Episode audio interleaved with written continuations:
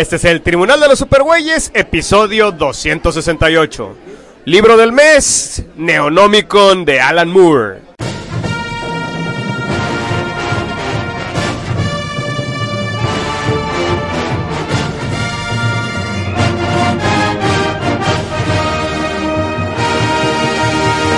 De todos los confines cósmicos del universo, se reúnen con papas y chelas las más poderosas fuerzas del bien que se hayan visto. Pedro Ajaz, Tavo Duarte, Chucho y Mario Padilla. Todos dedicados a luchar por la paz y la justicia de la humanidad y hablar un rato de cómics también.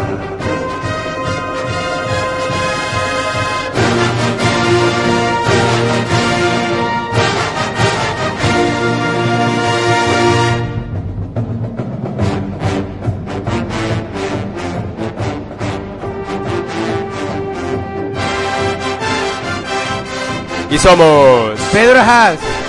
Cabo Darte. Iras Ramírez. y Mario Padilla. Y hoy, hoy, damas y caballeros, hoy vamos a hablar de Neonomicon, una historia de Alan Moore. ¿Y quién es el dibujante?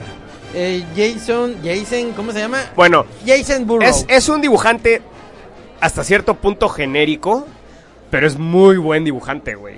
Sí. O, o tú qué opinas, Pedro? Mira, me gusta mucho, eh, aunque sí, efectivamente, no se me hace un dibujante extraordinario, pero es cumplidor. Y aunque se me hace bastante tramposillo, eh, logra transmitir lo que él quiere. Entonces, bueno, eh, simple y sencillamente se me hace eficiente. Rapidito, las personas pues, me hizo eficiente normal, pero que lo que es ambientación, perspectiva y todo eso, se me hizo genial. Oye, Tavo, y eh, vaya, yo tengo una pregunta para Tavo en cuanto al arte de este cómic. ¿Qué te parece que tiene más talento este, este dibujante? ¿Para qué tiene más talento? ¿Para pitos circuncidados o sin circuncisión? Ay, güey, ¿qué estás preguntando, eso es cada quien como le guste. ¡Ay, ¡Ay, Dios! Creo que tiene una capacidad de, de dibujar cosas morbosas, pero no sé, muy imaginativas. O, por ejemplo, tiene, bueno, para los monstruos, yo me gusta, me gusta más cómo dibuja los monstruos que como cómo dibuja las personas. Muy bien, muy bien. Bueno, pues vamos a hablar de Neonómico, damas y caballeros. Pero antes de eso, pues es un cómic de horror, definitivamente. Es un cómic de horror, pero antes de hablar de los horrores de este cómic, quiero hablarles de los horrores que yo pasé la semana pasada, porque pues la semana pasada me fui de safari. Anduve en el metro de la Ciudad de México, damas y caballeros, en hora pico. Y quería platicarles, Y pues hablando de que... No, pues mira, fíjate que... Por supuesto, fue toda una experiencia. Fíjense que, vaya, ahorita esta, esta eh, oleada de reseñas, de la cultura de las reseñas, ¿no? Entonces quería yo, pues, hacer una pequeña reseña para los viajeros de provincia que van al DF, pues que, pues que decidan a través de mis reseñas si, pues, van al metro o no van al metro, ¿no? Y, pues, bueno, eh, vaya, básicamente se me ocurrió subirme al metro y, pues, todo bien, ¿no? Llegué a una, a una estación, bajé mi aplicación del metro planeé mi ruta. Todo bien hasta ahí, todo perfecto. Eh, entro a la estación del metro, moderadamente lleno, no había gran pedo. Caminé junto, pagué mis cinco pesitos, cinco varitos, eso es todo lo que, lo que hay que pagar. Y, y pues estaba yo esperando ahí mi metro tan tranquilo, me subo. Y pues tendría yo que será un metro cuadrado para mí solo, ¿no? Espacio personal, bonito, pues, ¿qué podría yo, podría yo rascarme la cabeza sin pedos? Em, sin embargo, pues llegué a una estación en donde había que transbordar.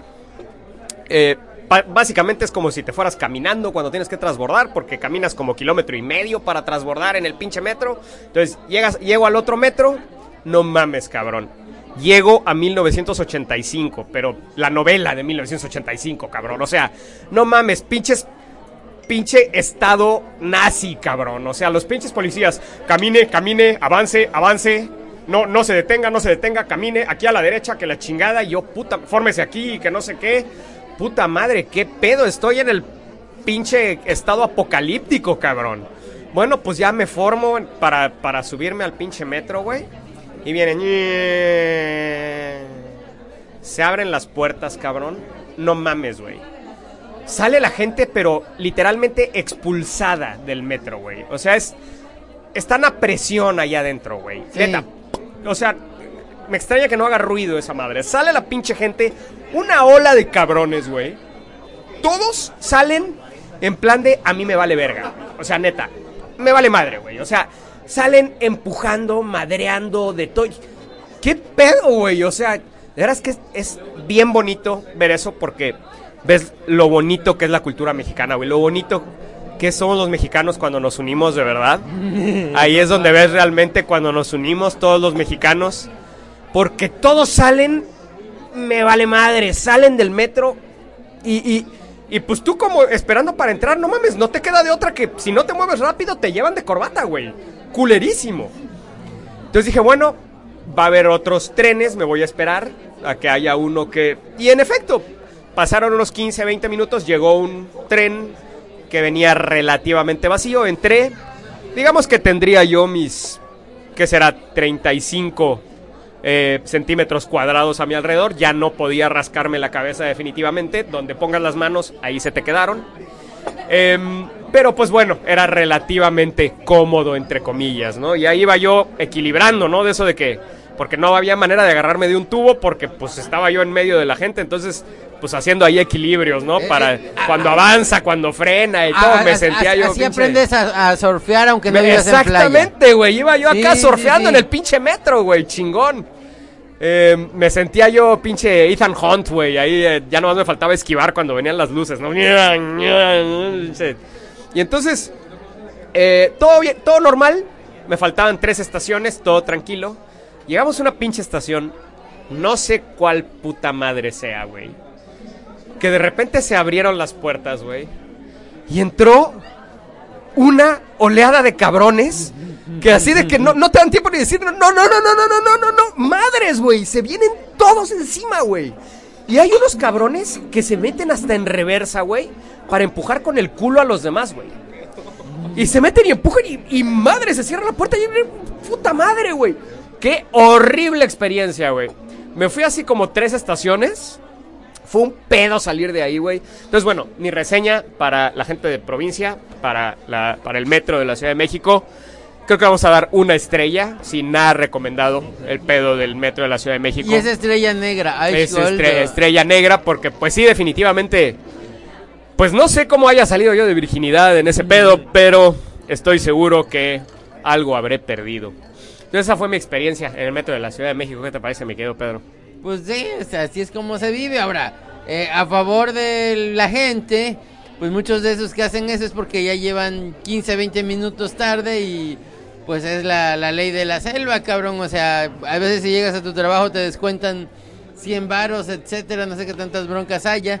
Entonces, pues es, es sobrevivir bajo presión a, a llegar a cierta hora atravesando media ciudad. Mi ¿no? querido Pedro, qué bárbaro. Siempre viendo el lado humano, el lado. El, el- el lado social de las cosas. Qué bárbaro, Pedro. Y a veces creo que no hay de otra para los que no pueden pagar Uber cada vez que quieran ir a trabajar. Muy buena aportación, Tavo, qué bárbaro. Oye, qué, qué sensibilidad social de Tavo, de verdad. Güey. Qué bárbaro, eh. Güey, pues que Fíjate con- que no se me había ocurrido porque yo, yo iba en el metro, güey. Yo decía, bueno, estos pinches arrancados, ¿por qué no pagan un Uber, güey? Neta, pero ahorita que dijo esto Tavo, me cae el 20, güey. Me No, cae el güey, 20, pues, ¿por en- qué, oye, cabrón? Entonces ya, así como este hay seguro social, ahora debe de haber Uber social en la Ciudad de México. O sea, Exactamente, güey, todos no, tienen muy derecho a Muy su buena Uber. aportación, mi querido Tavo, sí es cierto. Pues los cinco Pinches arrancados, no pues mames. los cinco pues, pesos que cuesta, qué mejor manera hay para cruzar toda la ciudad. Claro, no, no, no. No, y- sí, sí. Ahora, sí. y Tavo es tan observador que se dio cuenta el otro día que cuando llueve el agua cae de arriba para abajo. Sí, no, no, muy, muy buena aportación, Tavo. Tienes razón. Porque de veras, yo lo pensé, yo lo pensé. Una pregunta, Mario. Gracias, Tavo. Dime, Eh, dime, ¿En adelante. serio estabas dándonos la reseña en vivo? Estaba con el pito parado, de veras. Porque no, la reseña en vivo con tu excité, celular ahí en el ahí en el metro y qué tal si se te caía y cómo te agachabas para agarrarlo. Dios mío, ¿cómo me, Bueno, mira. Realmente ese pedo no me preocupó. Porque si se me hubiera caído mi celular, no lo recupero, güey. O sea, lo traes en la mano, se te cae Es como si te cayera en el lodo, güey. De hecho, iba, si volteas para abajo no ves tus pies, güey. No sabes cuáles son tus pies. Hay tantos pies ahí que no sabes cuáles son los tuyos, güey. O sea que el celular se te cae, vale madre, güey. Ya no lo encuentras, cabrón. Es como humo de ese que echan cuando salía Manuel, ¿te acuerdas a cantar? Que echaban humo.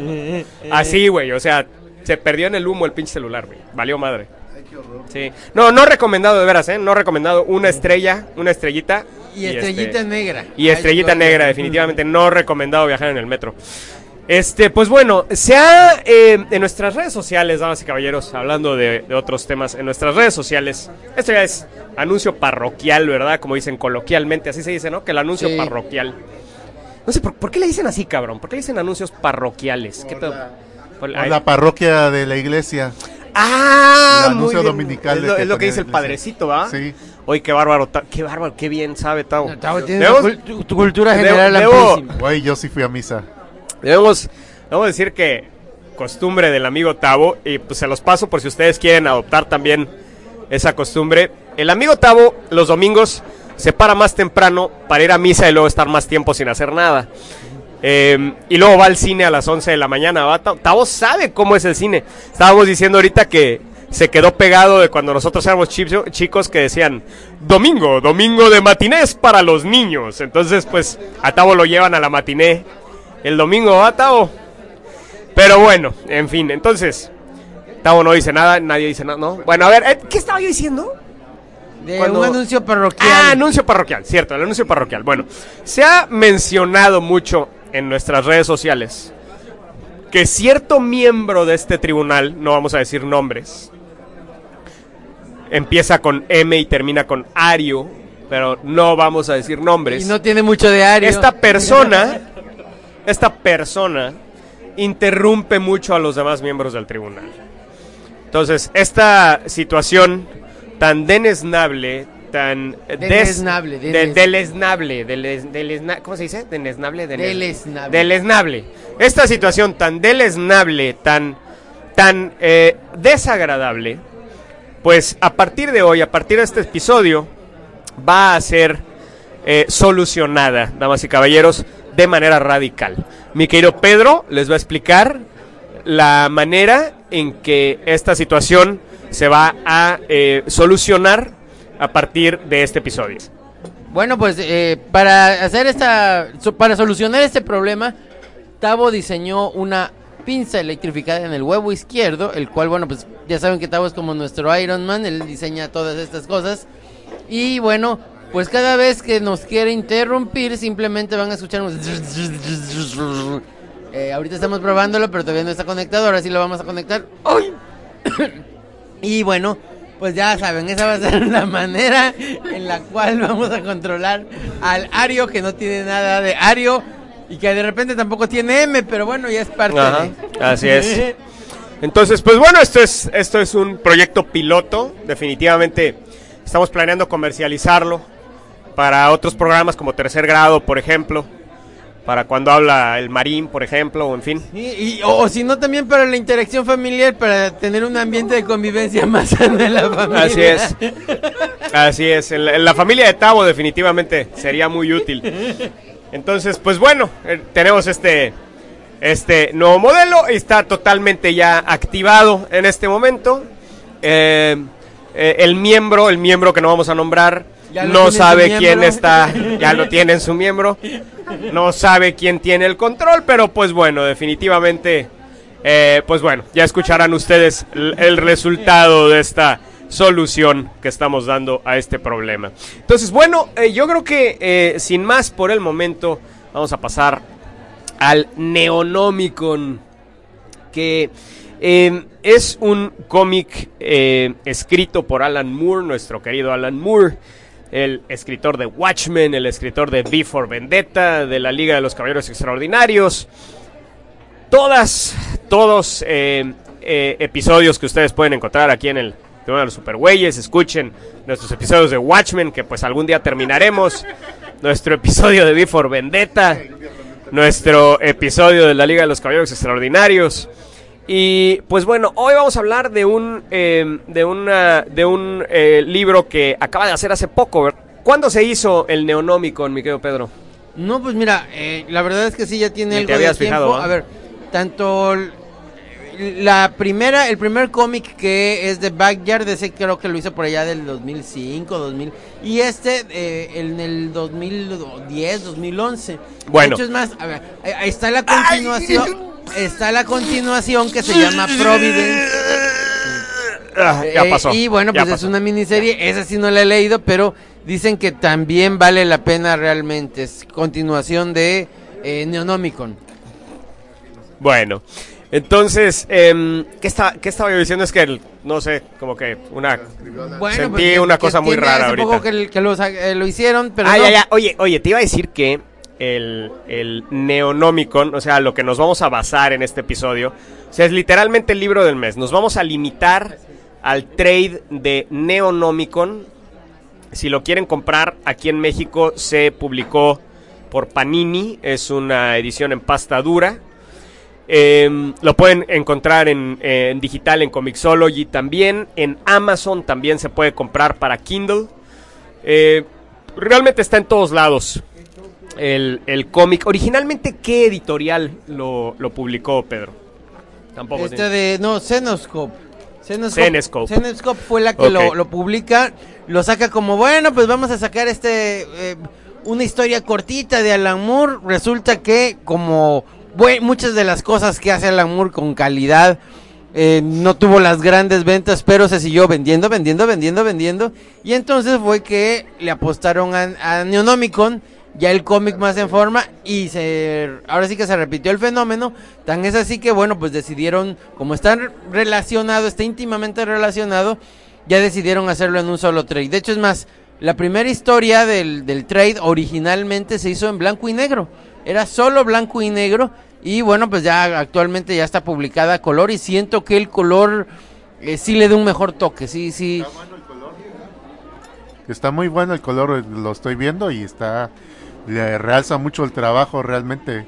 Me ha tocado ver originales y realmente cuando cambia, le puede gracias a un color, cambia totalmente el tono como lees la historia y, y se agradece, no sé, le agrega calidad.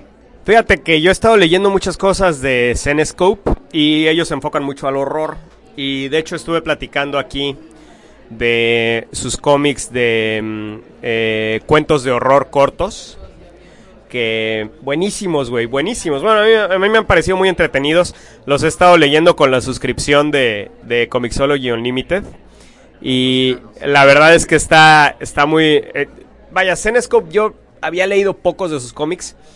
Y este, y sí, son, son, de hecho veo que tienen hasta una línea en el dibujo, porque el dibujo de, es, de precisamente aquí del, del Neonomicon es muy parecido al dibujo de los demás cómics de Zenescope.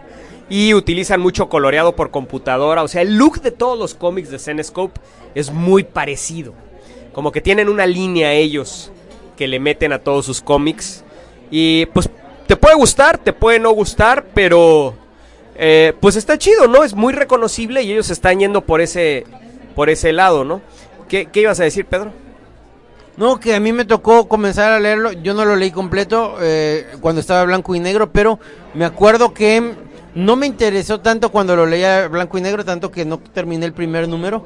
Y ahorita que lo, me llamó la atención que ahorita que lo agarré y que estaba color esta primera miniserie cortita de dos números, la verdad es que lo disfruté más, o sea, sí le da un extra el color a, la ambientación, a, a cómo te vas met- metiendo a la historia, entonces bueno, eso sí se me hace importante mencionarlo.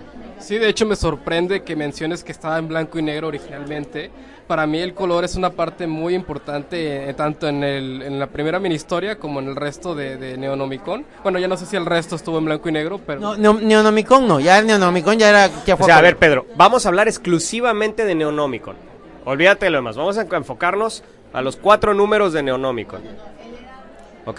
Ahora, a ver, eh, esta historia, les vamos a dar una pequeña reseña y luego Irad nos va a platicar cómo se relaciona Neonomicon, cuáles son las historias, que bueno, nos lo dice la misma historia, pero cuáles son las historias de Lovecraft que está tocando aquí eh. Alan Moore.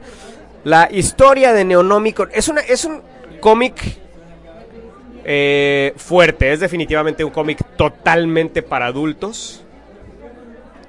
que quiero platicar unos temas al ratito, pero eh, a ver, vamos a empezar con la reseña primero.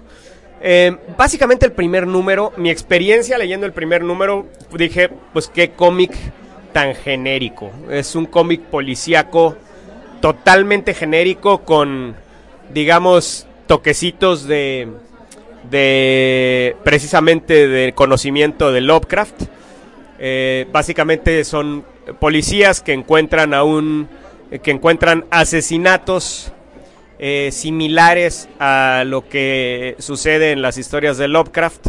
Y no solo asesinatos, sino un eh, asesino que está ya en el bote, que habla el idioma que inventó H.P. Lovecraft.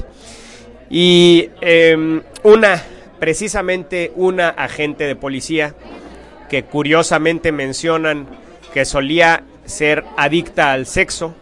Una cosa que estoy seguro que Pedro se identificó muchísimo porque pues Pedro tiene esa aflicción.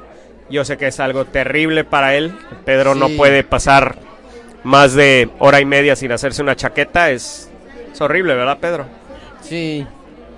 Sí, entonces, eh, pues bueno, ya vaya. El, el- platícanos, Pedro, ¿has, has tenido problemas en, en tu trabajo, en todos lados? Porque pues dejas vaya, los baños del trabajo de Pedro horrible. man. Piensas que son chicles y pues no, no es chicle lo que está pegado ahí, ¿no? Es, es el, el código genético de Pedro, ¿verdad? Pues mira, lo que pasa es que como soy tan extremadamente talentoso, todos ignoran esa parte, entonces bueno, pues ah, Está- es, algo positivo de mi vida. Sí. Dios, Dios me dio grandes de- defectos, pero grandes habilidades. Bueno, entonces mencionan que esta chica es, pues, es, es adicta al sexo, pero aparte, aparte de todo de que es adicta al sexo, es está bastante guapa, la dibujan delgadita pero bastante guapa y además es geek de Lovecraft. Entonces es así como que el sueño húmedo de ¿cuántos cabrones, güey? Varios. No, porque, o sea, no mames, güey. Entonces, bueno, ella es la que descubre esta conexión entre estos asesinatos y este y este grupo eh, satánico. Y ella es la que hace la que hace la conexión entre las historias de Lovecraft y estos sucesos. Es el primer número, básicamente. Y en el primer número sucede una especie de fenómeno sobrenatural. Porque hasta el final de este número, pues todo es algo totalmente estilo, una historia estilo Seven, una historia estilo eh, Silencio de los Inocentes. Sin embargo, al final de este número sucede algo que es totalmente sobrenatural. Sin embargo, los policías lo toman como que fue totalmente em, un, un efecto óptico, ¿no? Eh, y pues bueno, ahí queda la cosa. En el segundo número, estos policías van en encubierto a una tienda de juegos de rol. Y pues ahí les sucede una cosa horrible. Y pues básicamente los siguientes números es la descripción de esto, de esta situación tan terrible que les pasa a estos policías y en específico a esta agente federal que sufre pues cosas terribles ahí en, en los túneles del pueblo de Salem, que creo que está en el estado de Nueva York, ¿no? No, Sí. no sé dónde está. Es- oye, pero lo dibujan con un techo. ¿A poco así es Salem con ese pinche techo tan cabrón? verdad nunca he- Se ve nunca como ciudad del futuro, güey. Pero creo que donde estaban antes también tenían ese, ese techo. Mm.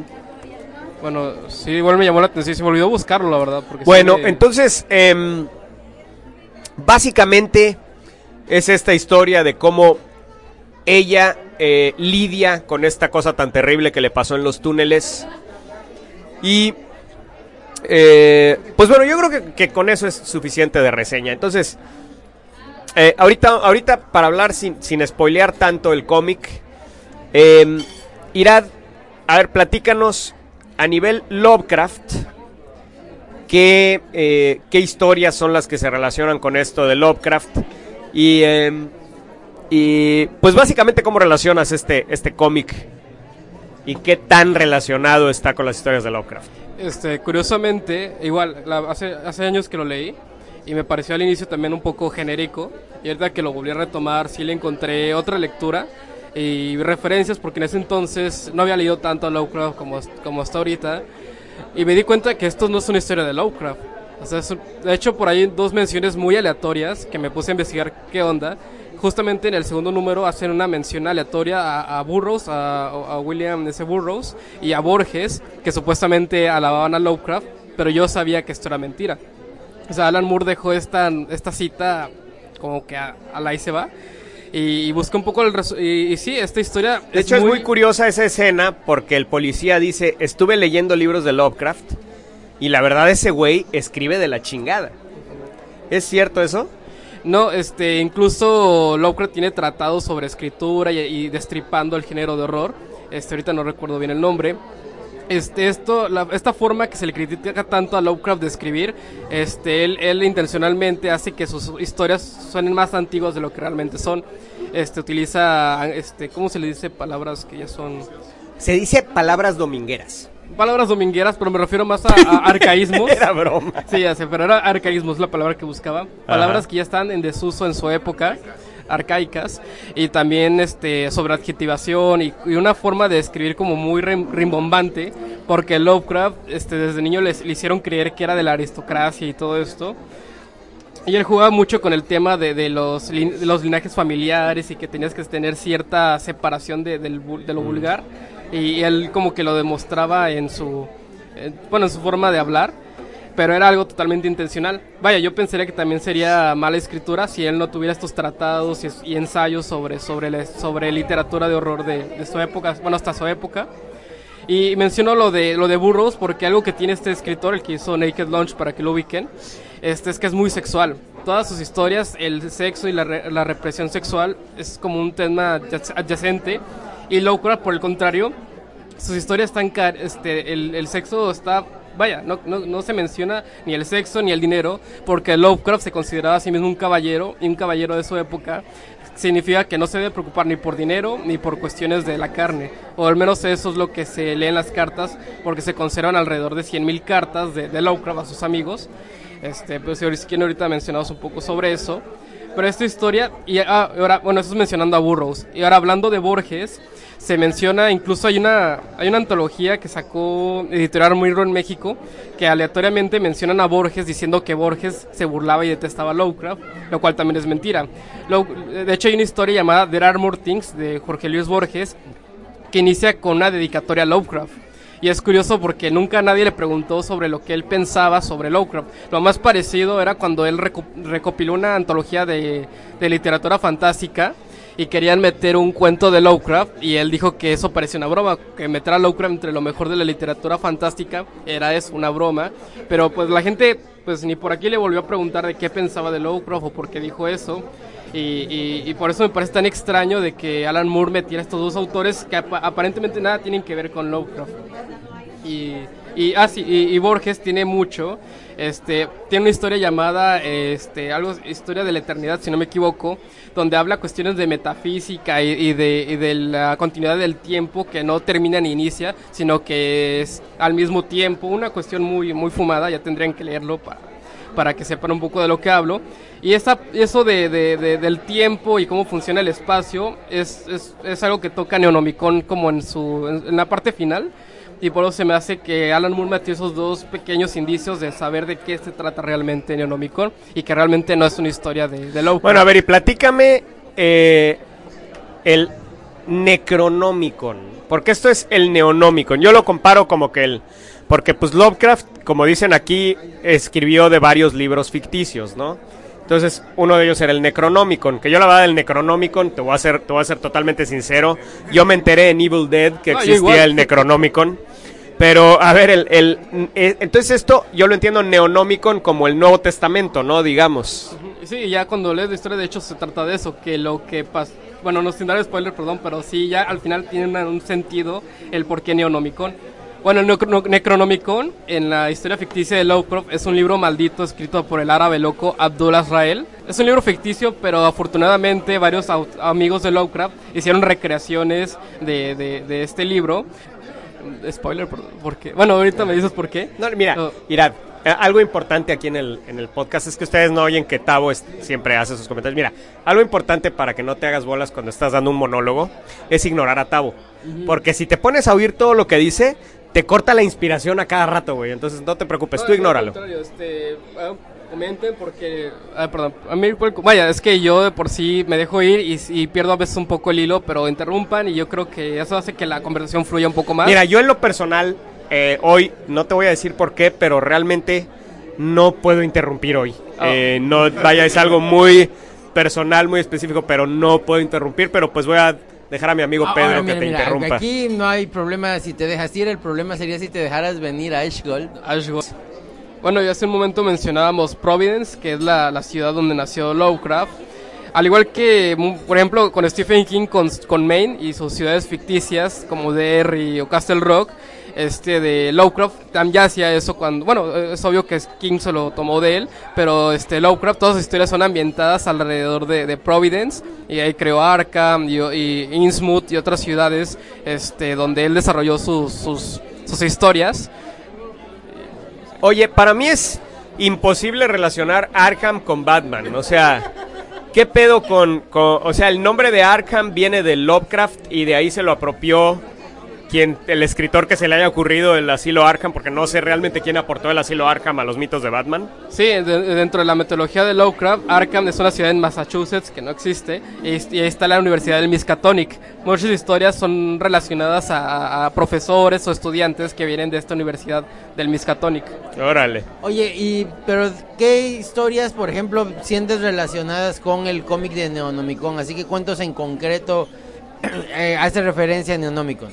Hay unos que son simples referencias planas, como lo de los gatos de Ultar, que, que realmente no menciona más, más que el nombre, que es en tu cara. Esas como que para mí me dio lo mismo. Pero otras, como el horror de Downwish, que sería un spoiler hablar un poquito de eso, pero ahorita más adelante, si hablamos de spoilers, les menciono por qué. Y otro que es La Sombra sobre Smooth, que es, bueno, eso sí, sí les voy a contar un poco, que son unas criaturas profundas, este, que, que son como mitad reptil, mitad sapo, mitad hombre. Ha habido. Yo jugué un juego de video basado en ese. Juego de video en, PlayStation 2 o en Xbox negro. Que estaba totalmente basado en la sombra, sobre, la sombra sobre Innsmouth. Que de hecho es. Llegas al pueblo. De hecho, lo que más me acuerdo es una. Un jefe con el que te peleas en un barco. Que es un monstruo gigante en un barco. Está. Es, es uno de las. De las jefes más memorables que me acuerdo de esa época. Sí, de hecho es de las historias más divertidas y, y- y- y- que cualquiera pueda abordar Lovecraft.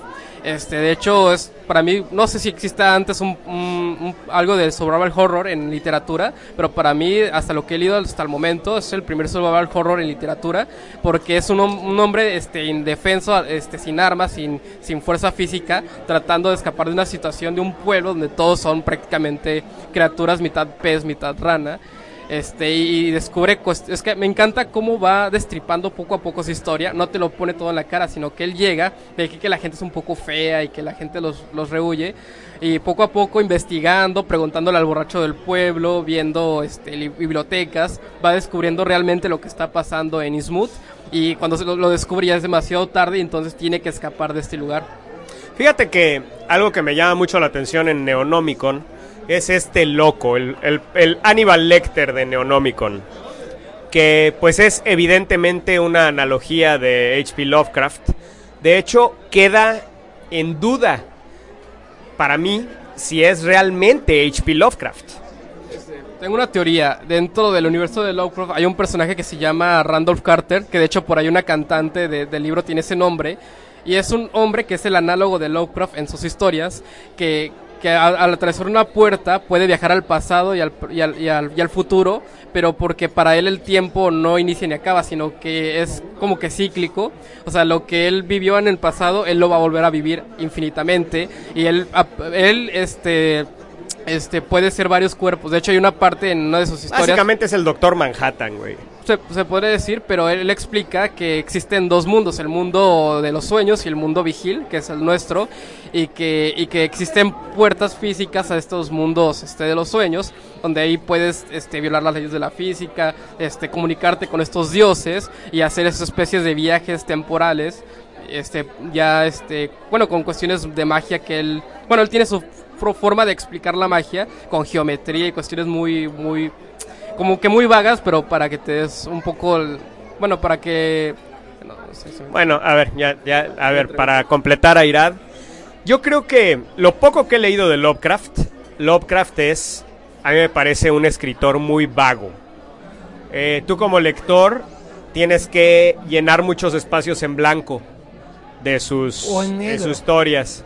Em, pues ya depende por dónde, ¿no? O sea, si es así como te gusta a ti, pues es en negro. Ay, Em, entonces, eh, pero creo que una de las cosas, es pre- ese es precisamente uno de los aspectos de los cuentos de Lovecraft, que Alan Moore en el metatexto está abordando en Neonomicon.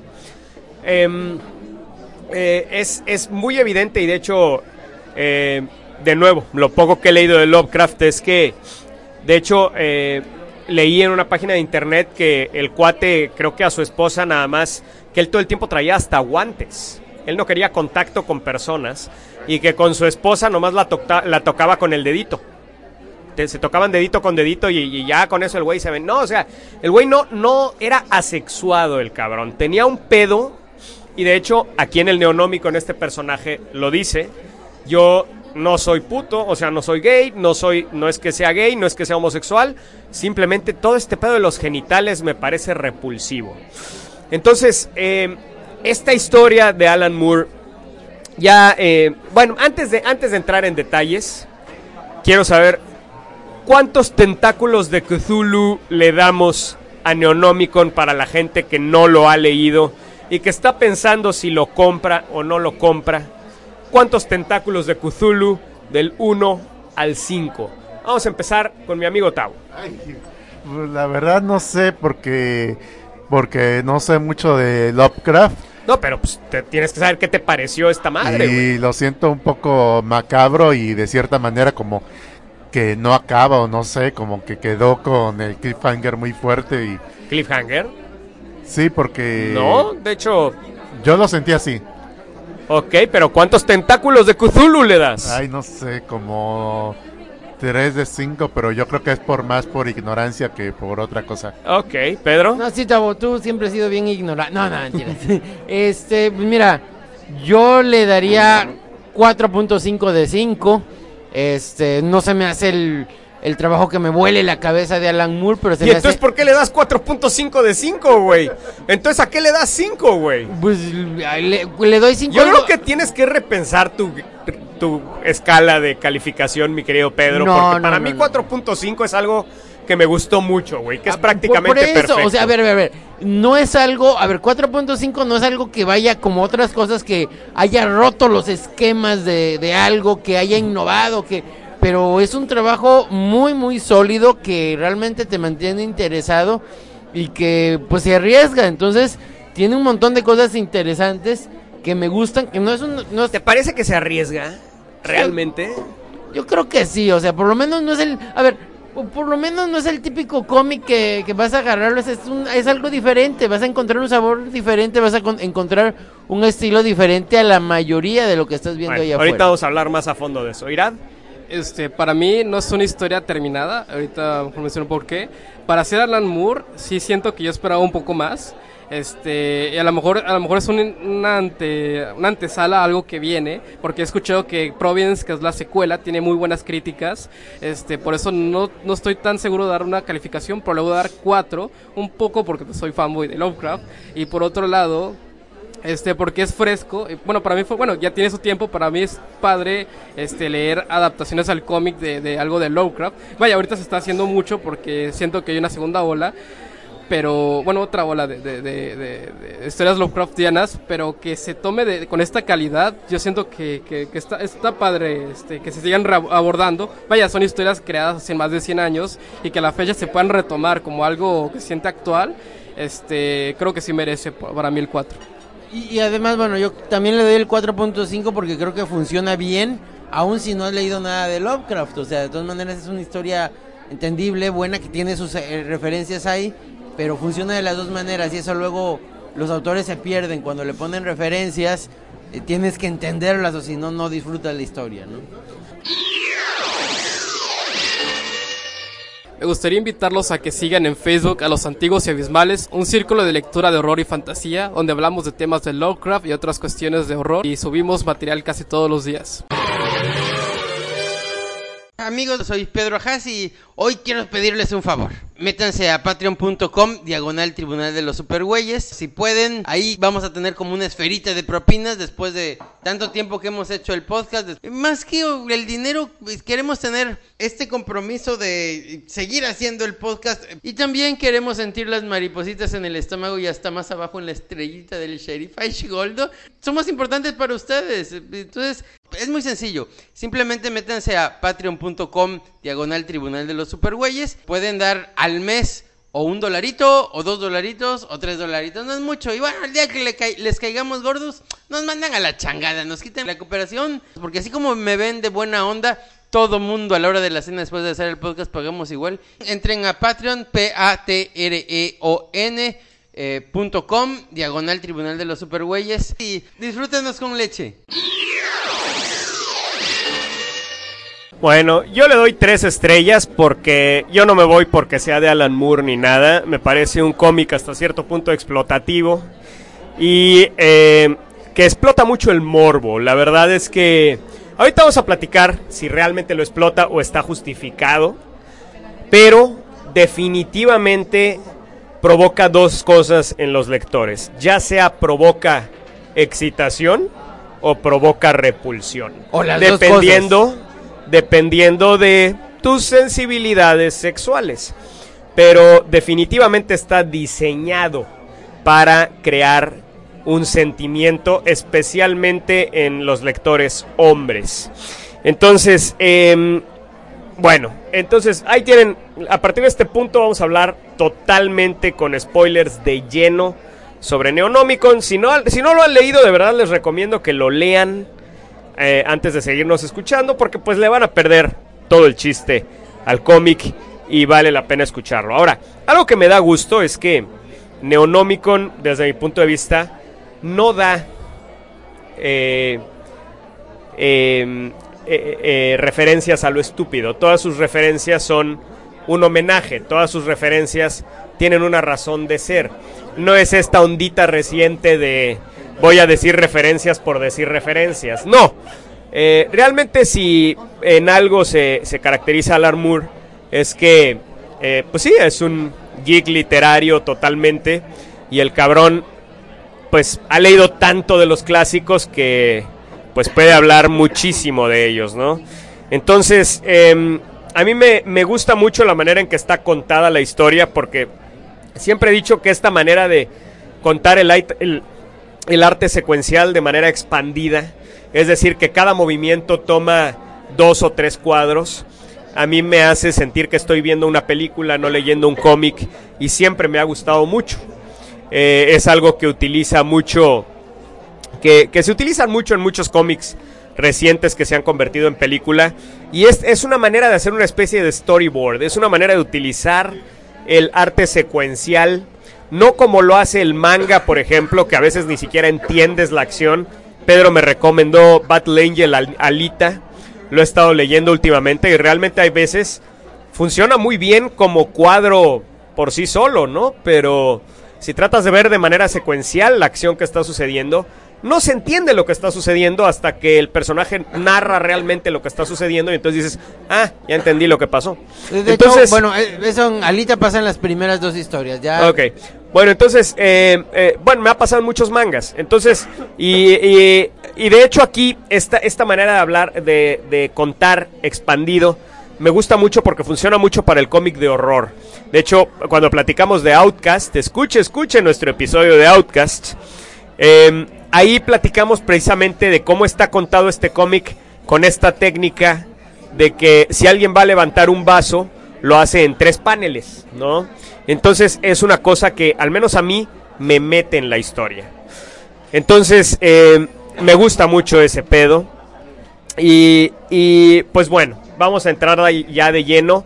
En este cómic hay un tema que es prevalente en todas las historias de Alan Moore Yo no sé qué trae Alan Moore con este pedo. Ahorita les voy a platicar lo que investigué al respecto, pero Alan Moore tiene una relación con la violación. A Alan Moore le encanta la violación en sus historias. Tenemos a Silk Spectre en Watchmen. Em, tenemos em, eh, Swamp Thing, por ejemplo. Tenemos em, Abby en Swamp Thing. Em, tenemos en Liga de Caballeros Extraordinarios. Tenemos todas las monjitas de la, de la abadía en, en- en Liga de Caballeros Extraordinarios. No sé si se acuerdan del hombre invisible. Que pues era un santo el güey que las estaba impregnando a todas, ¿no? Entonces, Alan Moore tiene algo con la violación. Eh, y de hecho estuve, estuve investigando en internet y encontré algunas entrevistas en donde él habla al respecto. Ahorita les voy a leer lo que él dice, pero bueno, el tema es que aquí en Neonomicon, aquí en Neonomicon es en donde eh, Alan Moore realmente hace el centro de la historia el tema de la violación. O sea, es, es el abuso sexual que sufre esta agente del FBI, eh, que empieza en el, en el número 2 y continúa casi hasta el número 3, aunque realmente no se muestra así, pues la penetración realmente, eh, realmente es, es, es increíble la manera en que, en que el acto es presentado al, al lector, ¿no? Es, es brutal la manera en que el acto es presentado al lector. Y lo peor es que eh, la- todo lo que esta mujer sufre no termina ahí. Eh, el- aparentemente el tema sucede a lo largo de varios días. Y, y a veces por momentos ella está consciente, por momentos ella está drogada. Pero ese es un asalto, un, un- ataque que le, que le sucede a esta mujer tanto a nivel psicológico, mental, como a nivel físico, ¿no? Y, y esto tiene mucho que ver también con el tema de que esta mujer, eh, pues nos la presenta Alan Moore, la caracteriza Alan Moore como una mujer que se, se rehabilitó de una adicción al sexo. Em, y entonces nos presenta una víctima que definitivamente no reacciona de la manera en que nosotros como lectores esperamos que va a reaccionar después de una situación así, ¿no? Entonces, em, el- el- realmente nos presentan a esta mujer como una mujer que tiene una imagen de sí misma pues muy negativa y, y pues bueno, ella es lanzada totalmente a una situación en donde es literalmente un, un objeto sexual y to- cualquier tipo de decisión es eh, no, ella no, no tiene ningún tipo de, No, de a- control además- sobre la me- situación. lo que sí es impactante realmente es la manera en que Alan Moore te presenta su indefensión, o sea, desde Sí. el momento en que llega a esta eh, eh, como piscina, sí, que, que está tan en esas condiciones, bueno, ella está todavía más debilitada que su compañero porque ella no puede ver bien, ¿no? Entonces, ya el hecho de meterte en esa indefensión hace que eh, comprendas realmente y que además eh, te sientas igual de impotente que ella, ¿no? Esa- esa Y ahora, si recordamos las escenas de violación en los otros cómics de Alan Moore, la situación es la misma. Si tú recuerdas la violación de Silk Spectre, eh, también nos presenta Alan Moore a una mujer totalmente indefensa. ¿No? Que tú dices, bueno, se supone que esta mujer es una mujer acostumbrada a la violencia, acostumbrada a, a defenderse. Y Alan Moore nos presenta en ese momento sobre esa mesa de billar al comedian violando a una mujer totalmente indefensa y sumisa, ¿no? Entonces definitivamente Alan Moore tiene algo con, es- con este tipo de escenas, ¿no? Eh, y bueno, finalmente este, este ataque sexual que sucede durante varios días, varias veces, pues termina en un embarazo que pues es básicamente lo peor que le puede pasar a una mujer violada, ¿no? Se sobreentiende que el bebé en este caso es Cthulhu. eh, y pues básicamente Cthulhu va a acabar con la raza humana, ¿no? Eh, y, Y pues bueno, yo creo que esto eh, definitivamente Alan Moore está haciendo una analogía de lo que es para una mujer el, el pues el cargar dentro de ella y el tener todavía a un bebé que es resultado de una, de una violación. ¿no? Entonces ahora, mi pregunta para ustedes es la siguiente. O sea, este cómic realmente para mí cruza el umbral entre el horror explícito sexualmente o es de plano explotación pornográfica. O sea, es un cómic pornográfico. Em, ¿Para ustedes está justificada toda esta presentación tan prolongada, tan explícita de eh, todo esto que sufre esta gente? O, o, realmente ya estamos hablando de un cómic pornográfico? Un cómic que simplemente está utilizando la historia para presentarnos una, una situación sexual. ¿Qué opinan ustedes?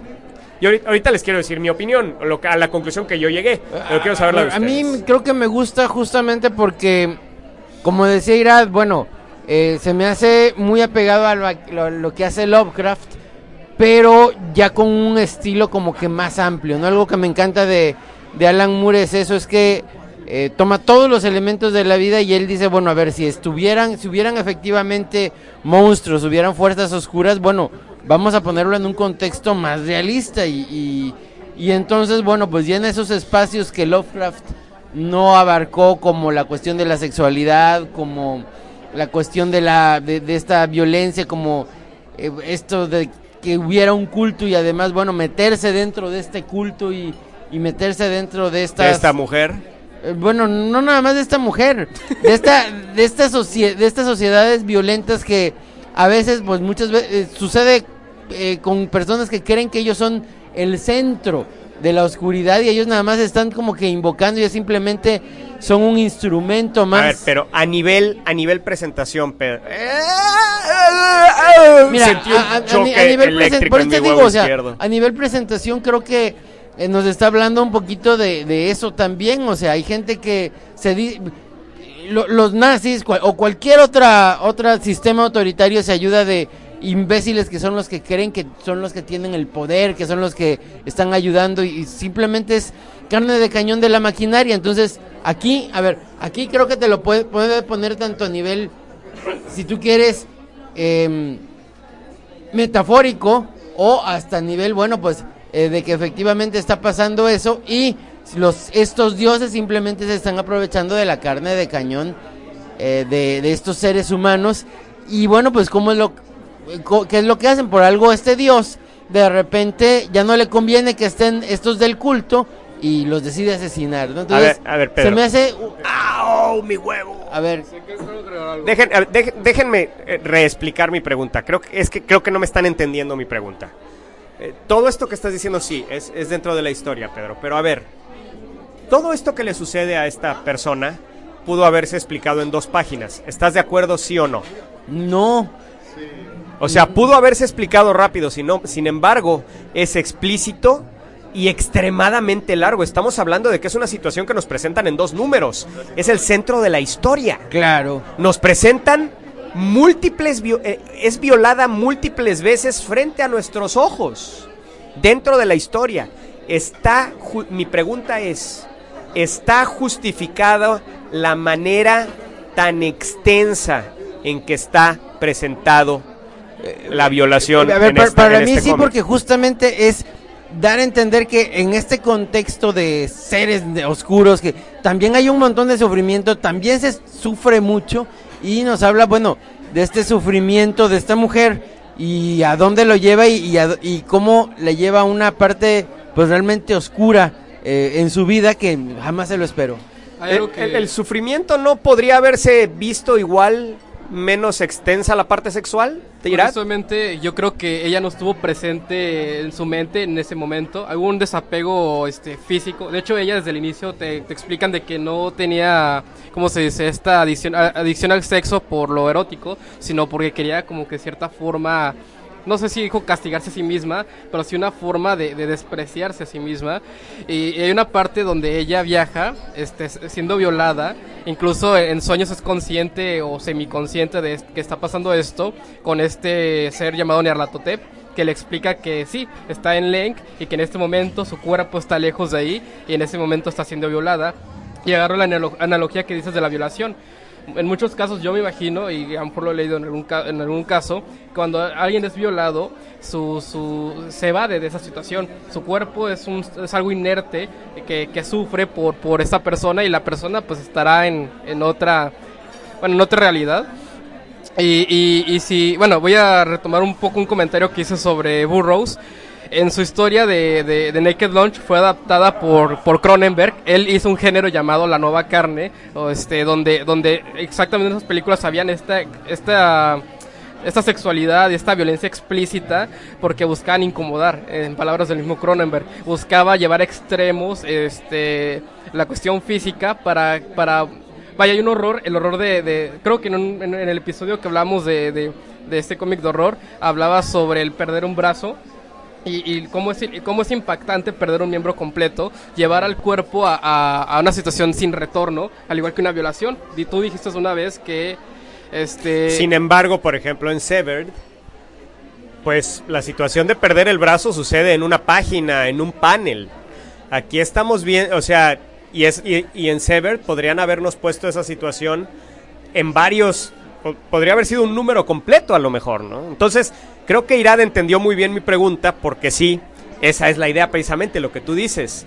El, eh, es, me parece deliberada la manera en que está tan extendida esta situación precisamente para incomodar al lector. Tau. Pues, la verdad, no sé.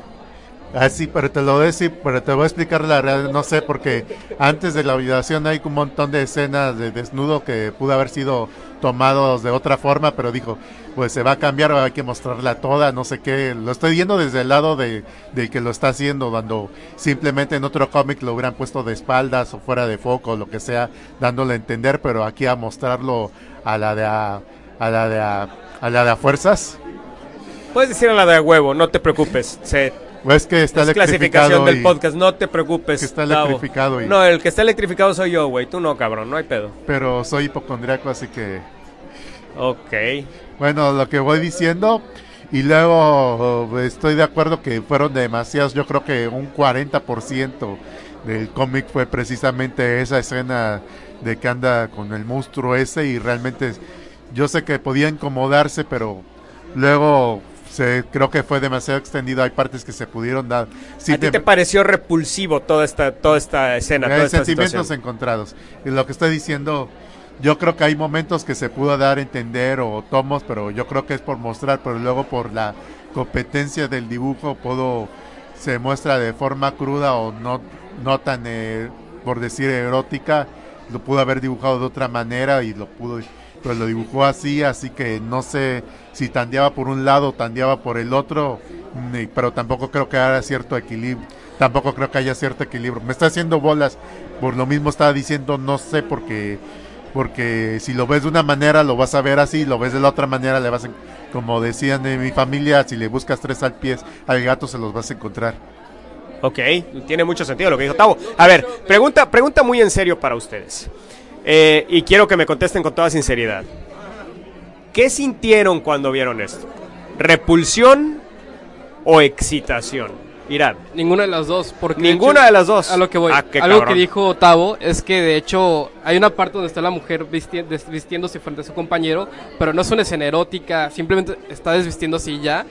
Siento que esta historia, pese a que muestra mucho sexo y desnudos, este, está contado de una forma de, alguien que no siente excitación por ello. O te lo muestran de una forma asexuada o una forma violenta, pero nunca de una forma erótica, al menos desde mi punto de vista. Pedro.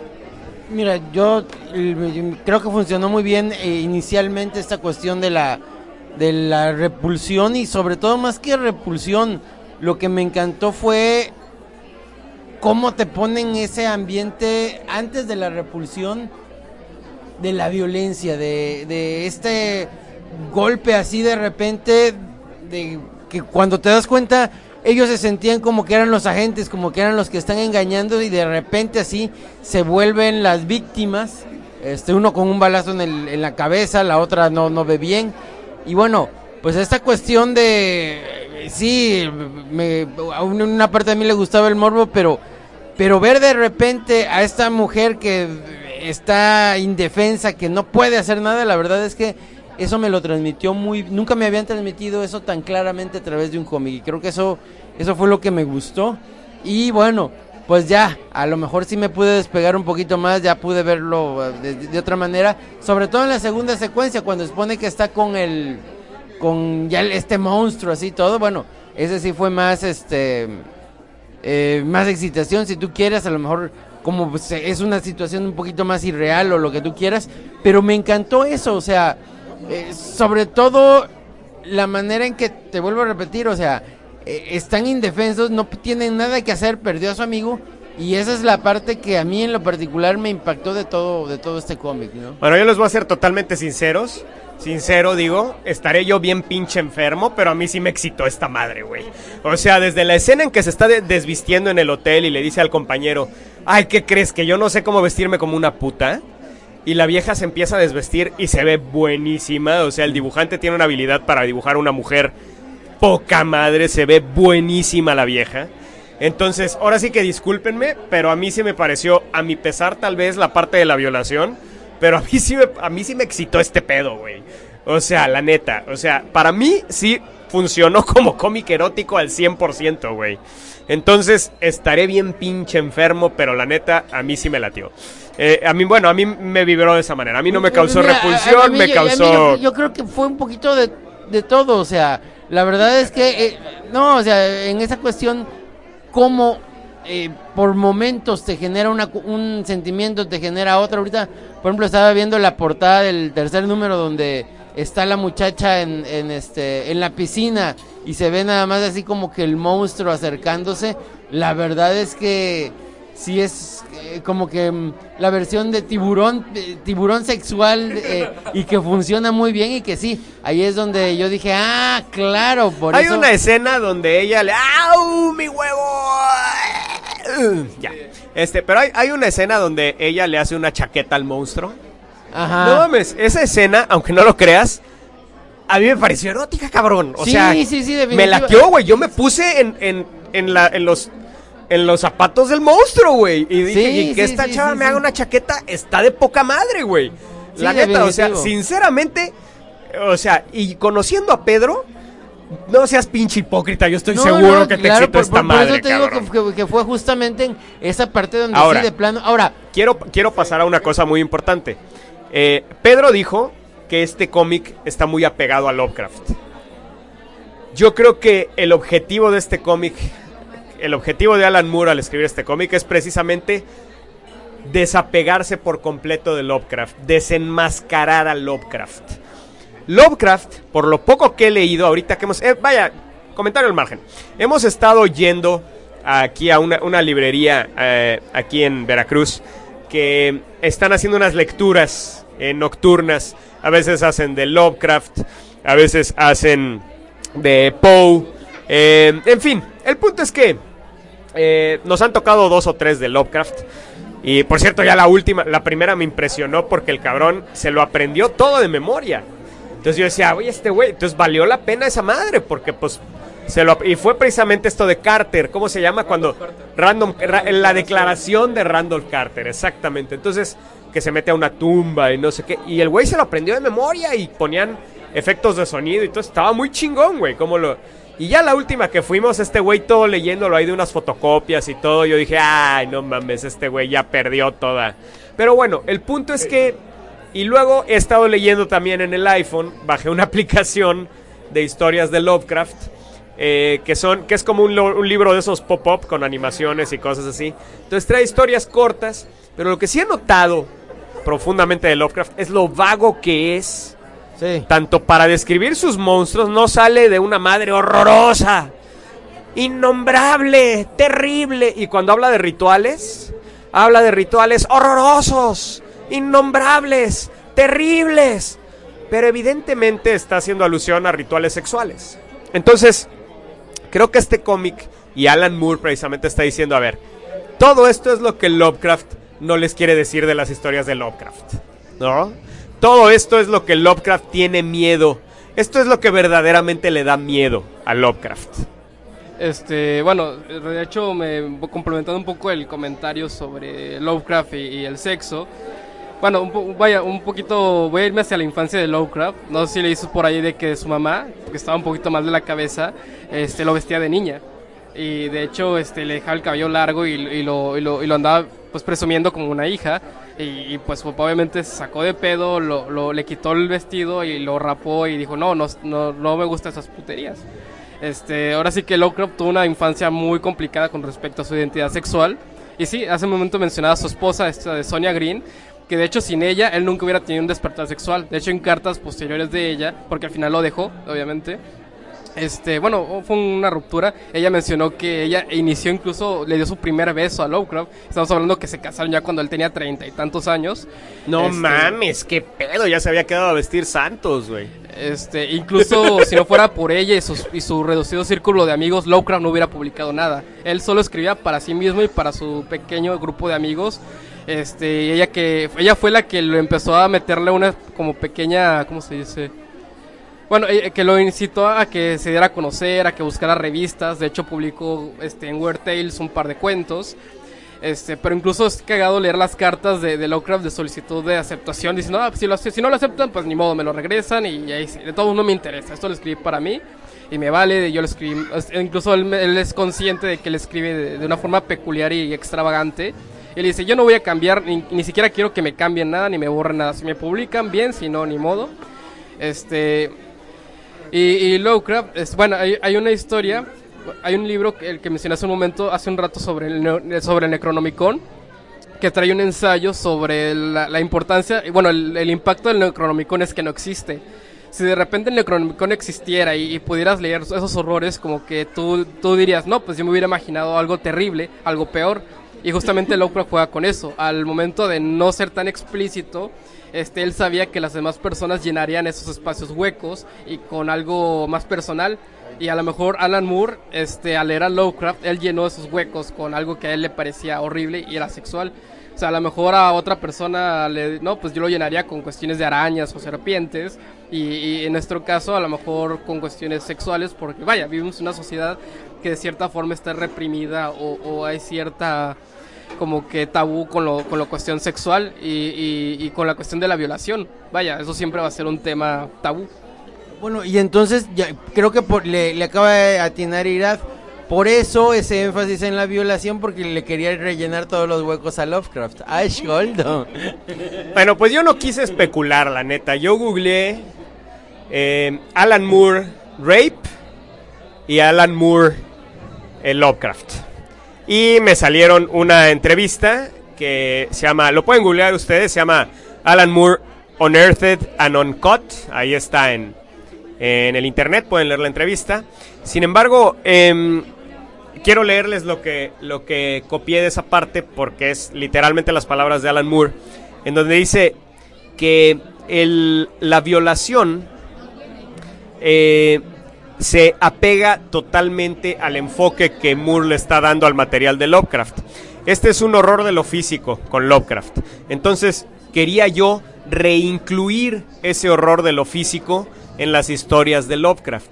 También, como Lovecraft tenía problemas sexuales psicológicamente, él simplemente hablaba de ciertos rituales innombrables o inclusive utilizaba el eufemismo ritos blasfemos.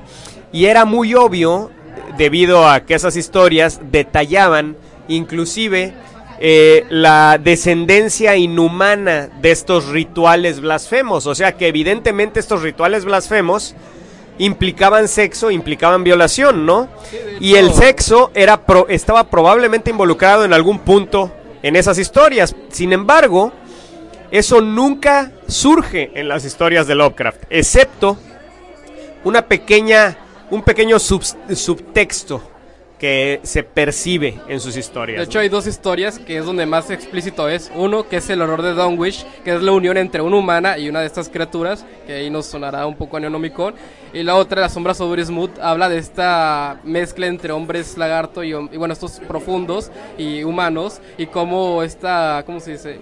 Esta mezcla de razas va, va, va pervirtiendo y va pero más bien como que tiene una carga más bien hacia el racismo de la mezcla entre extranjeros y cuestiones así porque pues Lovecraft era un poquito Ah, Lovecraft era totalmente extremista ario.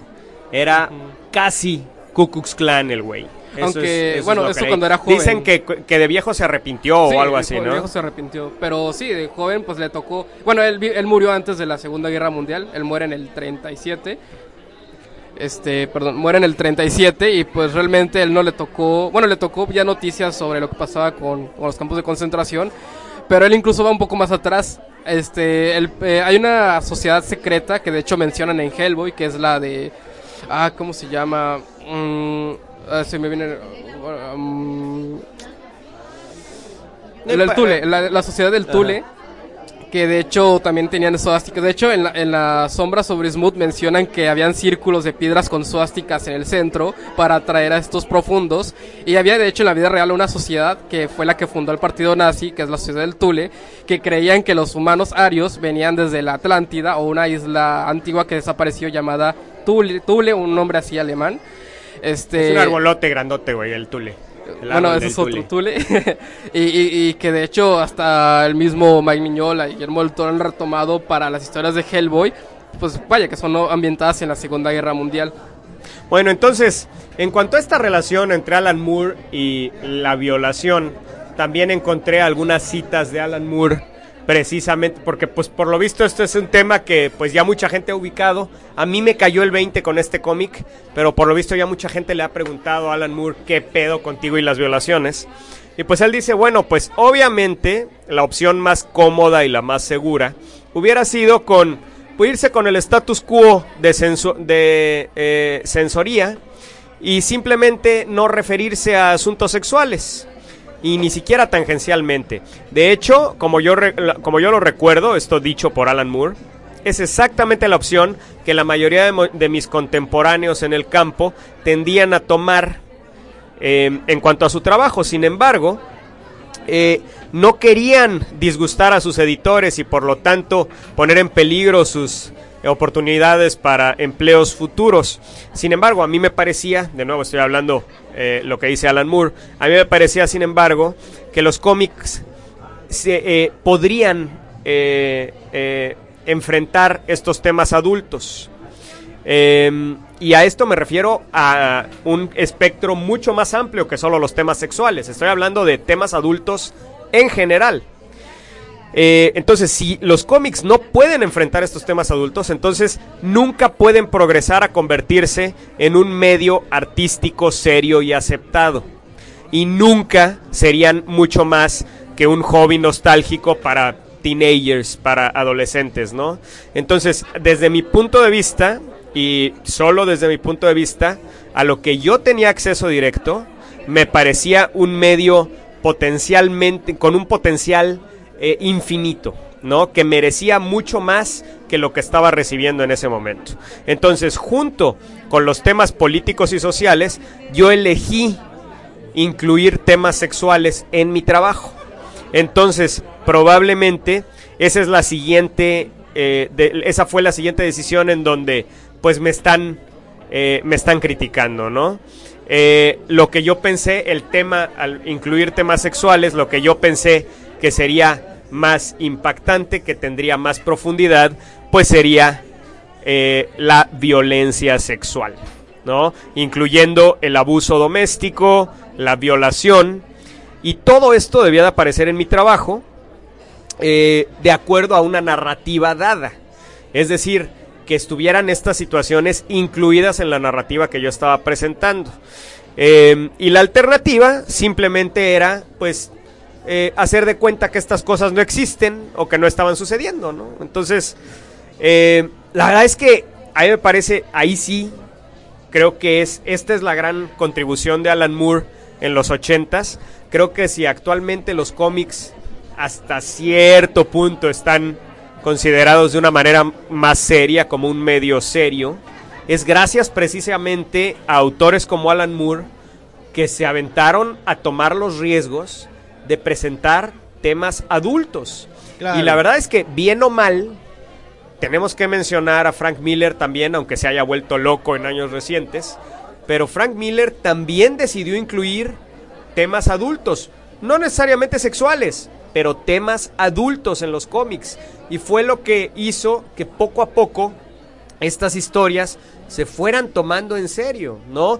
Y hasta cierto punto Chris Claremont creo que también, También, en su corrida de X-Men fue pionero en incluir temas adultos en estas historias. Entonces, sin embargo, definitivamente aquí en Neonomicon, eh, Alan Moore está yendo más allá. Ya no es exclusivamente tomar el tema adulto, incluirlo en el cómic, incluirlo en la historia. No.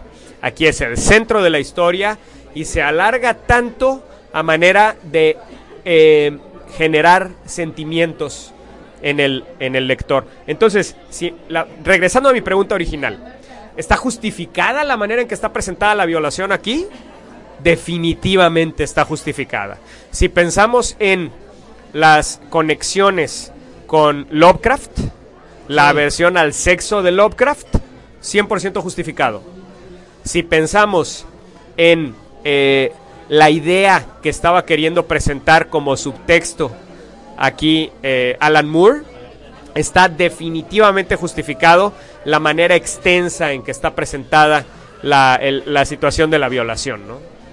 Aunque pudo haber sido presentado Ahora, como algo al- más corto. eh, eso es lo que me gusta, o sea, yo también dejé de leer a, a este mm, Lovecraft por lo que tú dices, se me se llegó el momento en que se me hizo excesivamente tramposo, pero eh, me encanta cómo revalora Alan Moore y dice, bueno, a ver, a ver, a ver, no es que sea el gran visionario, es que logró percibir cosas, le dio un énfasis a cosas que no muchas personas verían, a lo mejor no, no de manera clara, a lo mejor de manera borrosa, no tan bien enfocada, pero esas observaciones sí fueron profundas en ciertos aspectos y por eso es importante y me gustó ese comentario que fun- eh, en función de un metatexto, de un, un comentario extra, un comentario literario de eso que hace referencia, lo pone Alan Moore porque además pues no se siente invasivo, no se siente como que te No, interrumpen la yo creo que es totalmente invasivo, Pedro. O sea, de hecho, me parece que es efectivamente necesario en el contexto de la historia.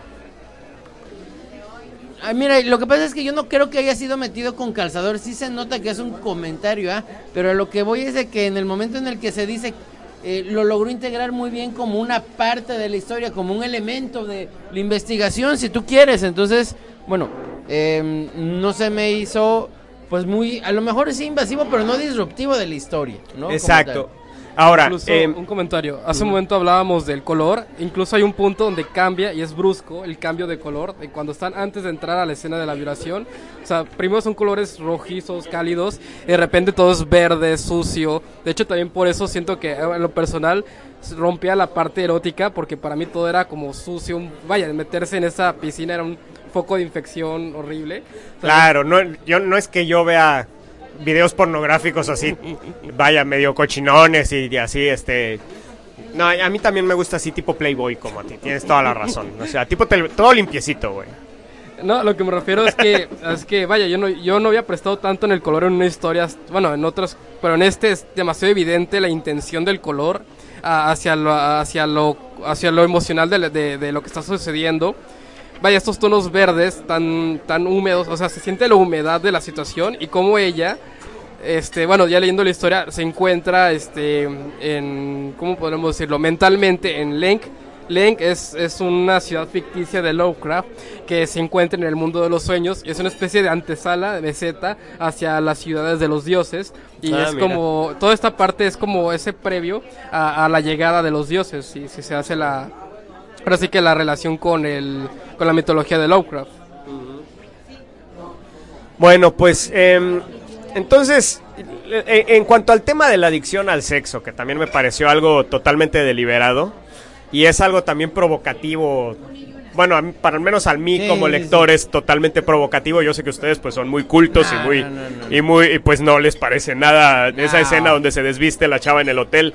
Yo sé que a ustedes les pareció totalmente. Yo la, La vieron de- a nivel muy intelectual Yo la la vieron, comparo a esta escena de, de esta de. ¿Cómo es esta película donde, donde van unos cadetes al espacio y, y van. Es en una Starship Troopers. Que también yo dije valió la pena el boleto, chichis. Valió la pena el boleto, sí. Y es, tratada la, la escena de manera similar, pero bueno, en Starship Troopers sí está Sí, chido. está de poca madre las chichis en esa película. Bueno, entonces, la que no haya, si no vieron Starship Troopers, está de poca madre. Pero bueno, entonces, el poner a esta mujer como, como una eh, adicta al sexo que se está recuperando, eh, pues yo creo que, que también, pues la verdad nunca se habla de, de la adicción al sexo, ¿no? Eh, de hecho, el, el compañero hasta trata de minimizar el tema, ¿no? Y, lo toma como... eh, no mames, eres adicta al sexo. Ay, no mames, ¿no? Le dice el güey. Y, este... Y, y, pues ella... eh, eh, esto se... Pues provoca más vulnerabilidad en el, en el personaje. Y, y exacerba el, el trauma que está sufriendo esta mujer, ¿no? Y, y el tema es cómo lidia ella una vez que termina su situación. Em, probablemente eh, la, la reacción de ella, porque hay una escena en donde pues ya fue violada múltiples ocasiones, inclusive ella dice, eh, ya estoy adolorida, güey, ya no mames, ya chinga tu madre. Y eh, pues ahí es donde yo les decía que esta mujer pues le hace una chaqueta al monstruo, ¿no? Y, y, pues bueno, es, es- esta es una escena en donde... Entonces, eh, es muy importante mencionar que es- no es una persona con la que está, o sea, ella es básicamente... Es como si fuera un oso o un... O sea, es un animal que no piensa, lo único que quiere es es, es coger, ¿no? O sea, pues no, fíjate que la criatura, la criatura de la forma del agua es una criatura totalmente inteligente. Esta criatura de este cómic no la veo como la criatura de la forma del agua. No, es- no, es no. más, no. más animal, es más... No, para nada. No concuerdo, porque incluso hay, habla otro idioma que es el aclo, e incluso hay momentos donde es que es de otra Bueno, cultura. tienes toda la razón, sí es cierto. Este, Sí. y simplemente no hay una forma de que se pueda comunicar con nosotros. Es Sí. una bestia. Vaya, voy a retomar la forma del agua. En la parte donde se come al gato, es que no es un, es un ser más de instinto. Está. Creo que la diferencia del monstruo de la forma del agua ves que era totalmente empático y se preocupaba por ella y el de este libro es yo, yo y solamente yo. Pues sí, o sea, eh, mira, no sé, yo lo, yo lo leo como, a ver, esto es la, la adicción al sexo, entonces el ella, el que ella le haga una chaqueta al monstruo es, eh, a lo mejor ella con sus problemas psicológicos es como una aceptación tácita de que, de que ella pues medio disfrutó el, el asunto, No, ¿no? yo, yo ahí lo que siento es que ella ya estaba en el plan de intentar, intentar sobrevivir, ¿sí? Simplemente estaba haciendo lo posible por sobrevivir. Y ojo, eh, yo creo que ahí es donde demuestra que a pesar de que, como menciona Irad, era una persona que sentía desprecio por sí misma, que parte de la adicción al sexo era desprecio por sí misma, también era una persona fuerte que habían tenido, digo, no cualquiera termina eh, siendo un agente especial del FBI, se requiere toda una serie de disciplina, toda una serie de pruebas muy, muy fuertes y creo que estaba justamente ya en ese plan de voy a intentar sobrevivir, voy a intentar salir de esto como sea. Ya me pasó lo que me pasó y, y bueno, pues estaba en ese nivel de, sobrevivencia cuando le sucede eso. Y en cuanto al monstruo, sí, estoy de acuerdo en que eh, nos lo presenta más monstruoso que nos lo presenta más aparentemente irracional. Pero bueno, pues yo creo que más bien aquí este, a diferencia de la, la forma del agua, este monstruo tenía una finalidad muy, muy clara. Él, a lo mejor de manera más instintiva, a lo mejor de... Pero él ya sabía cuál era su misión como tal. La prueba está en que cambia, yo, yo al principio se me hizo, la primera vez que lo leí se me hizo pura mm, perversión por perversión, pero ya leyéndolo una segunda, cuando agarra y prueba el, eh, los orines de la muchacha, si hay una, un cambio de actitud, ¿por qué? pues le está haciendo una prueba de embarazo. Ahí es donde se da cuenta que está embarazada. Órale, no mames, no me Sí, había caído sí, ese sí, 20, o sea, se da cuenta que está embarazada y entonces cuando abre, rompe y la, y la saca. O sea, no antes. Hasta No me había caído ese 20. Sí, Tienes toda sea- la razón, pinche Pedro. Está protegiendo a su diosa. de- es- es- ella es la piedra angular de, de su culto. Y, y luego el, el punto aquí es que eh, utilizando, Alan Moore utilizando esta eh, eh, mencionada adicción al sexo, convierte a esta mujer en una protagonista de una historia de Lovecraft, porque la convierte en una mujer orgullosa de lo que le sucedió. Ella se, o sea, ya no reacciona como una víctima de violación, reacciona al traer a lo que ella piensa que es Cthulhu en su, en su vientre, ella se siente orgullosa de lo que le sucedió y ya no siente la necesidad de denigrarse ante nadie, ¿no? Entonces, porque ella antes, nos- eh, de hecho ella explica su adicción al sexo como una necesidad de denigrarse ante otras personas. Y entonces esto hace que ella misma se justifique ante sí misma, ¿no? El, ella misma ya se siente una diosa, ¿no? Se siente una... Y, la reconoce como tal el análogo de Lovecraft cuando, cuando lo va a ver al, bote, ¿no? Él mismo la reconoce, Dios mío, no soy digno de estar en tu presencia, ¿no? Y entonces nos damos cuenta de que todos los mitos de Cthulhu de Lovecraft, pues no es que hayan sucedido en el pasado, sino que es algo que va a suceder y es básicamente, el apocalipsis que trae esta mujer, ¿no? Entonces, Hay una pequeña recomendación. Hay una película, creo que es catalana, que se llama Dagón, el culto del mar. Donde, vaya, toda la película está de bajo presupuesto, pero es muy interesante. De hecho, es una adaptación libre de La sombra sobre Smooth. Y hay una parte de un flashback donde te cuentan este, de cómo fue que lo- estas criaturas profundas tu- tuvieron contacto con las personas de este pueblo y empezaron a corromperla. Solo por esa escena vale la pena que vean esa película. Se llama Dagón, el culto del mar. órale, pues bueno, pues algo más que quieran mencionar sobre Neonomicon. Creo que ya hablamos mucho tanto del cómic a nivel cómic y del subtexto que tiene la historia, ¿no? Entonces, em, Pues bueno, yo creo que sí vale la pena leerlo nada más, o sea, nada más por todo esto, pero creo que vale la pena leerlo, pero gracias a Irad, pues eh, eh, yo pude leerlo a, otros niveles, por gracias a que Irad me ha platicado mucho de Lovecraft. Y, y también eh, aquel juego que jugué de, de- que, me, que ahorita me cae el 20, yo no lo sabía, pero está basado precisamente en esa historia de Lovecraft. Y, y además, eh, yo eh, no sabía, pero hay un RPG, un jueguito que es ampliamente conocido que se llama... eh, bueno, es, un RPG sobre Cthulhu, tú, manejas a Cthulhu y es toda la historia de Cthulhu, ¿no? Y este, pues lo pueden jugar en su celular, yo lo jugué en el celular y, y pues ahí está toda la historia y pues es- está chido, ¿no? Entonces yo de ahí conozco al tal Cthulhu, ¿no? También hay como un Tamagotchi de Tulu, Cthulhu Pet, creo que se No, es un RPG, No, pero hay es- otra, hay otra aplicación donde Ah, tienes a tu mascotita y vas Vaya, hay de todo con- de con Cthulhu que yo sepa, ¿no? Entonces, pues bueno, damas y caballeros, eh, ¿qué ibas a decir, Tavo? Yo lo conocí por Fenomenoide a Cthulhu. Sí, salió en un capítulo, lo invocaron y ahí andaba haciendo cosas de Imagínate. Cthulhu.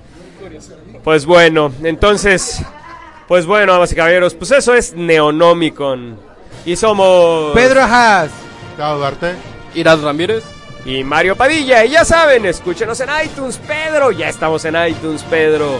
Sí, la verdad es que pónganos estrellitas ahí. Todos sentimos cómo nos ponen la estrellita del sheriff. Hagan de cuenta que usted mete a Pedro a una alberca de agua verde, lo voltea, lo pone de culito y órale vas. Y, y, este, haga de cuenta usted que, que hace eso cada vez que usted nos pone 5 cinco estrellitas del sheriff. Así es para Pedro. El, el pedo de, recibir reseñas. Y también, también si usted quiere realmente lubricar la estrella del sheriff de mi amigo Pedro y la de, de mi amigo Tavo, pues échenle al Patreon, damas y caballeros, échenle al Patreon es utilizar el lubricante anal de mejor calidad para los supergüeyes. El echarnos un dolarito, dos dolaritos, cinco dolaritos al Patreon de los Supergüeyes, ¿verdad, Pedro? Sí, la verdad es que se los vamos a agradecer muchísimo. Así es, es dejárnosla ir completita. Y pues bueno, pues ya sabe, nuestro blog, tribunalosupergüeyes.com, contacto directo en Twitter, arroba supergüeyes, arroba supergüeyes, nuestro Facebook, ahí para que ponga sus opiniones y la chingada de esta madre, eh, nuestro Facebook, Tribunal de los Supergüeyes, y pues muchas gracias por escuchar. Disfrútenos con leche.